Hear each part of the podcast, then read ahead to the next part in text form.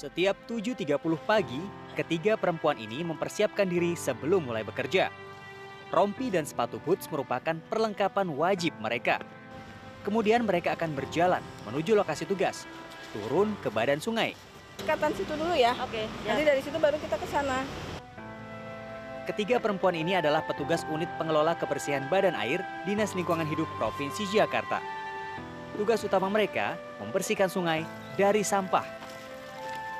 Ketiga perempuan ini adalah Mince Sinaga, Sri Ani, dan Dewi. Mince adalah perempuan 52 tahun yang merupakan orang tua tunggal dengan satu anak. Sementara Sri Ani berusia 41 tahun yang juga orang tua tunggal dari dua orang anak. Sedangkan Dewi adalah seorang ibu berusia 45 tahun, mantan pekerja kantoran. Ketiga perempuan ini telah menjadi petugas kebersihan badan air sejak 7 hingga 8 tahun lalu. Oh saya setiap pagi datang dari jam setengah delapan, pulang jam setengah empat. Nah, setiap pagi saya harus menyisir aliran kali. Biasanya saya setelah penyisiran itu pengangkutan ke dalam mobil. Yang penting halal. Kita menghasilkan untuk anak saya sampai sekarang alhamdulillah anak saya bisa menjadi abdi negara.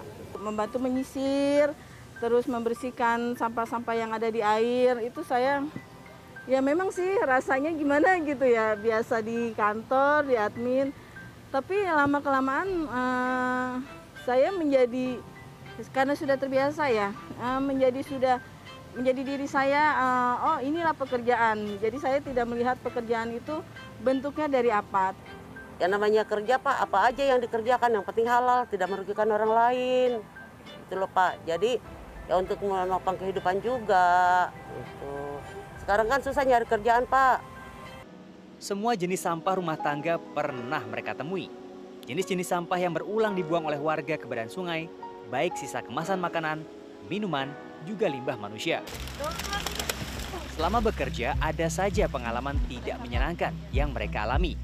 Bertemu dengan warga yang membuang sampah langsung ke sungai saat mereka bekerja, menemukan jasad bayi, bahkan tersiram kotoran manusia. Oh pernah Pak itu. Saya lagi di bawahnya, dia ngelempar saja. Kadang kita tegur dia kabur.